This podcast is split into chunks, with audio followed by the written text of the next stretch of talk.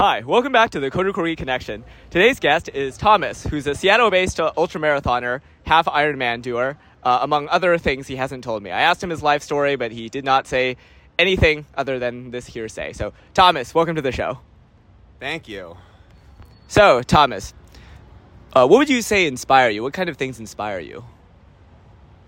Um, that's a great question. I think anyone doing really hard things is always inspirational. So, like in running, you know, a, a new race, uh, a new goal, no matter what it is, if it's if it's a challenge, um, people setting a big goal and and working through the challenge is always inspirational. Um, I work in like environmental politics, and there's a lot of a lot of challenges in that field too, and um, people working through challenges, going up against um, you know opponents who are wealthier and more powerful than them, and um, fighting fighting anyway, and and overcoming those challenges is is super inspirational. Mm, so, going like as a challenger against like a powerful incumbent, uh, for example, or some other formidable entity, and overcoming that. Yeah, definitely. Ah. Uh, what got you into ultramarathoning? I ran cross country and, and track in like middle school and high school. And then I mostly stopped running during college. And a couple years after college, just needed to get back in shape. And um, I'd been working a lot and, and just needed something outside of that and got back into running. And um, I wasn't ever very fast in high school. And so I decided I'd, I'd try to do something longer. And so I did my first marathon, and then I did a 50K, and then I just really enjoyed trail running and doing longer, longer trail races, and I just kept at it from there. Neat. Uh, what are your What are some of your dreams for the future? Where do you see this going? There's a bunch of races I'd love to do. Um, there's yeah, there's a bunch of like hundred mile races um, and, and other distances too, but um, definitely a few specific hundreds that I'd love to do. Lots of people want to do. The big ones in the U.S. are like Western States 100 and Hardrock 100. Um, trail running is just a, a, great place or a great way to just experience um, different different parts of the world and, and different trails, and it's always a big challenge until you can kind of combine those things. Um, so yeah, I'd love to just keep doing it. Do a few ultras a year, probably you know one or two hundred miles a year, and just just keep at it. Wow, dang, that's awesome.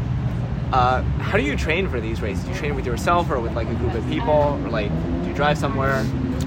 I mostly do like longer runs by myself, um, but I'm part of a running group in Seattle. I'll run with usually once or twice a week, just for just for easy runs.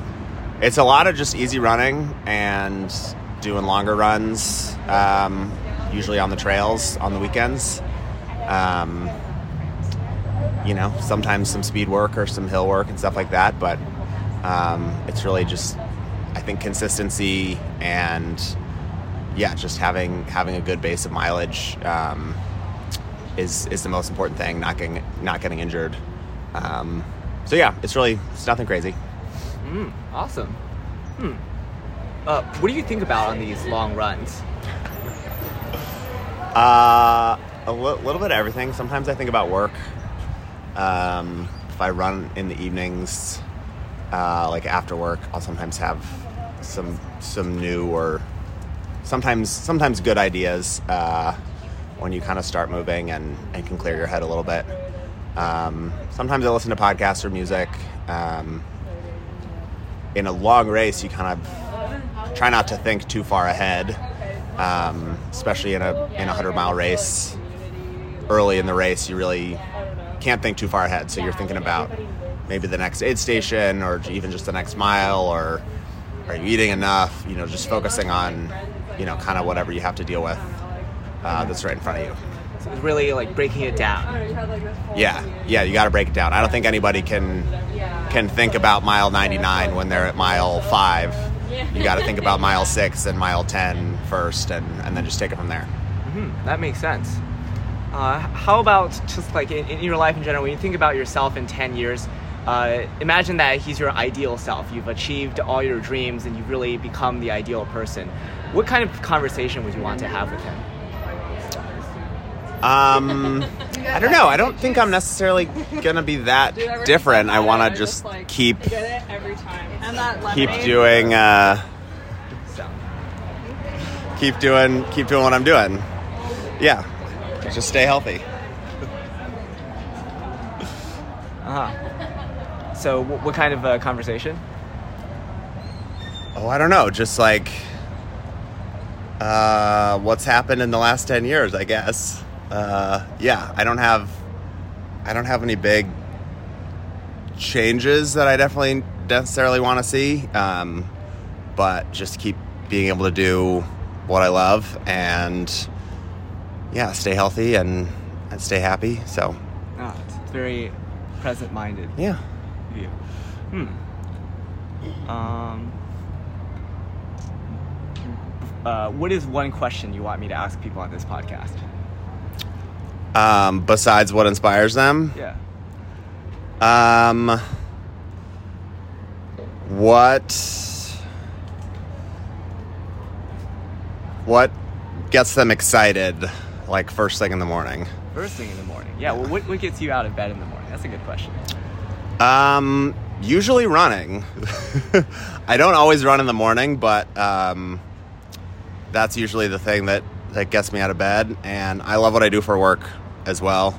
Um, you know, you asked me what inspires me, like in running and in, and in my work, like um, that's a reason to to get up and get going every morning. Is there's important things to do that I that I love doing, so I'm I'm always excited to start the day. Mm-hmm. Uh, so I've been starting a coaching program, and a lot of my private clients has been asking me how to get out of bed and stop laying in bed in the morning. Have you ever had a time where you just had difficulty like getting out of bed, and what do you usually do for those?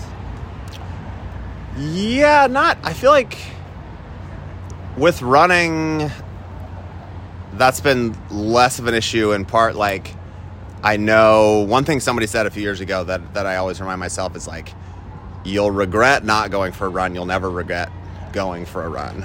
Um, so on the day, but whatever whatever it is, if it's important to you, you know, almost almost always you're gonna be glad you did it. Whatever it is, if it's you know, if it's just getting out of bed and starting your day, or going for a run, or other exercise, or you know, calling a loved one, or whatever it is, like you're ne- you're almost never gonna regret doing that thing, but you might regret not doing it. Mm. Um, so just keeping that in mind, especially for running, it's like, like this morning, I was kind of tired this morning, but I was like, I will feel bad later if I don't go for a run, but I'll be glad that I went for a run, mm. you know, just a couple hours from now. It's kind of like regret minimization. It's like there's this thing that's really important to you, and you'll basically like lose that opportunity. You lose that like first half hour if you don't get up within that first half hour. Yeah, but I mean, it could be. It doesn't. The timing isn't necessarily what's most important, um, unless you're pressed for time. Um, but yeah, I think that's that's generally right. Mm, awesome. What else do you want to talk about? I'm all talked out. do you have any causes you want to support on the show or Maybe I should look for sponsors eventually. Okay. Hmm. Very, very no, every, everyone go to CSRD uh, if you want to run in Seattle. Woo! Monday night miles, Saturday morning miles. Yes, that's Club Seattle Running Division. Monday, 6.30 and Saturday, 6 8 or 8 a.m. Yep. yeah. That, that's how I met Thomas and have had three consecutive PRs around the 10K. It's an amazing group of people. Yeah. Awesome. Thanks, Thomas, for coming to our show. Sure. Have a good Saturday. Yeah. Uh, h- how do you feel after all this? After the podcast episode? The podcast? I feel like I uh, have never been on a podcast before, so you know it's a big day for me. Oh, awesome! Glad to glad to have this opportunity. Yeah, man. Uh, honor speaking with you. What's it called again?